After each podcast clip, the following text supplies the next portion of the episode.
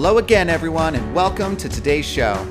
If you're one of the 130 million people that are dealing with CIRS, Lyme disease, autoimmune disease, or other conditions that are impacted by mold on a daily basis, and you need to learn how to eliminate that exposure, then you're in the right place. My name is Brian Carr, and you're listening to Mold Finders Radio.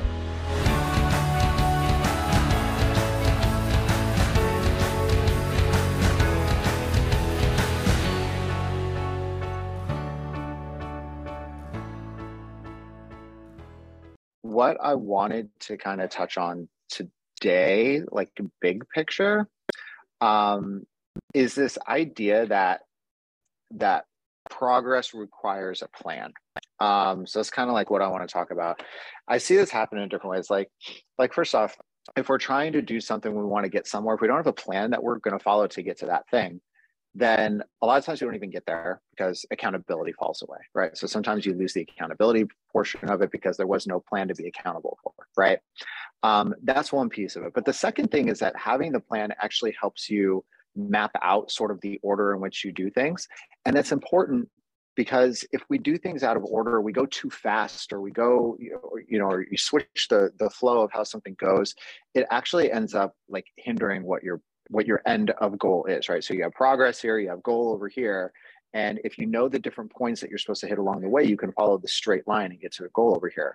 But if they're not defined, then you know the goal's over here somewhere, but you don't really know where you're going, right? So you take longer. The other reason is if you do things like out of order, you try to jump into stuff too quick because you're really excited about doing it, or you feel like there's some sort of timeline or whatever's going on, then you have this goal over here. And let's say like this was a step that you needed to do, but you skipped over to here before you did it. Well, if this step um, was needed in order to do this step properly and because you didn't have this then you can't actually do this then what happens is you end up like circling back over here in order to do that and then moving forward again. So you end up getting kind of you lose time in some cases sometimes you lose money in some cases where we're so like eager and wanting to to get to our end goal so quickly and i totally get that that happens with a lot of things. It's not just health, it's business stuff, it's health stuff, it's personal stuff, it's family stuff, like whatever it is.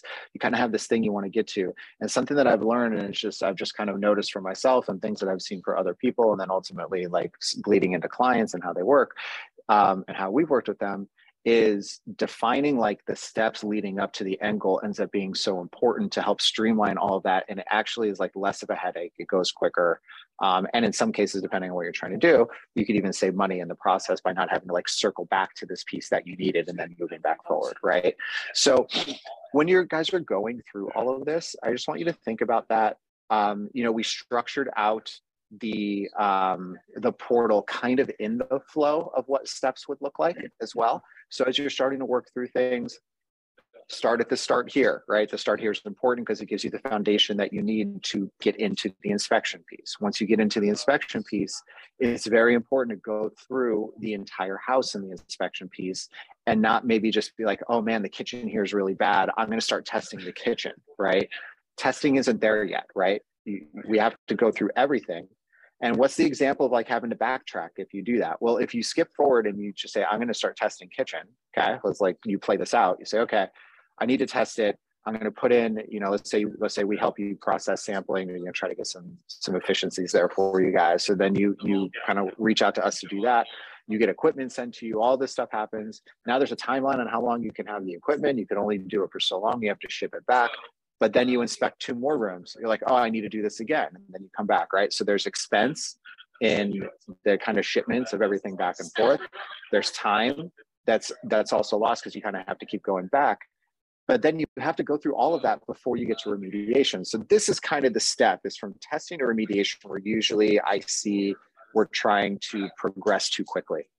So there and there's reasons for that, right? Like everybody starts this journey on whatever their journey is, right? And typically it's not with us and it's not here. Usually it's a couple of years ago, you started feeling sick, you started not feeling mm-hmm. right, you started trying to find doctors. That took a while.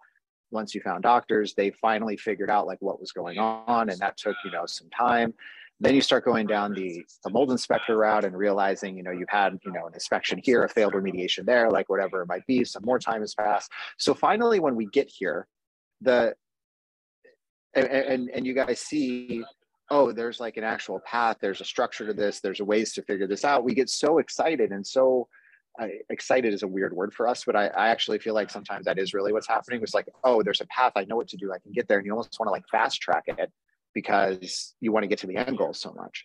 But when you're fast tracking between the time where you got test results back and by the time, let's say that you've got like remediation protocols in hand, and you start fast tracking that, what happens is that you can get remediators that come in and maybe they start executing off of your test results. The challenge with that is that a remediator's remediation protocols are not going to be the same as what you know we talk about here, right? So they're going to come in and they're going to shortcut stuff and do things. Why do they do that? Because their entire business is based off volume right? Their whole business, it's it's literally a math formula.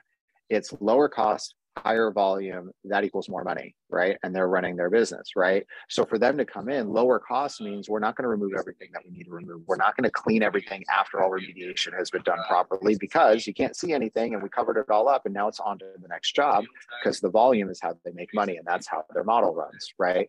So if their if their goal and how they create structure and, and protocols and process isn't aligned with your goal because your goal is i want my place treated more like a medical facility because it's a health issue. Their goal is it's a construction job right? So you have this misalignment of, of goals and how they approach it. So if you get to this point where you have the testing and then you and then we like fast forward and we try to get the remediator to come in and just say hey i have these tests let's start doing this. The problem is their goals don't align their protocols aren't going to align they're going to try to get through things quickly they're not going to you know they're not going to care about post testing there's just a lot of stuff that goes with that. Whereas if we have the protocols in hand now before that relationship starts it's like hey here here's the expectation of what a what this remediation is going to be if you're not going to meet that expectation, then this job isn't for you, right? Now, the frustrating thing is that can add some time, right? Because you got we gotta you gotta figure out what protocols look like. We gotta then maybe like screen and vet and interview multiple remediators, right? So if you're on this timeline, you've got your testing here, you've got kind of protocol piece here, then remediation happens over here. The problem is it may take a little longer to get here to really do it the right way. But if we do this a little sooner, let's say, and we pop it here, the likelihood of problems are much higher, which means you're then going to have to backtrack to here and like start all over again. And then that's time and expense. So there's just like a quick 10 minute thing. It's, it's not just a mold thing. It's not just a house inspection remediation thing. For me, it's kind of a life thing. I do this in every aspect of what I do. I think about where I want to be. I backtrack from there, the things that have to happen in order to get to it. And then I plan out what those steps are. And then I know I'm not overwhelmed because I know what my next step is. And I know that in order to get here, I need to do X, Y, and Z. And it, it allows me to be more structured. It allows me to be more accountable. Um, and it just kind of sets me up for success, I think. And so I think as we're going through this process or whatever else you're doing in life, now that I'm turning into Brian, the life coach, um, but but these types of things have been helpful for me. So it was just something that uh, that I wanted to share with you guys today.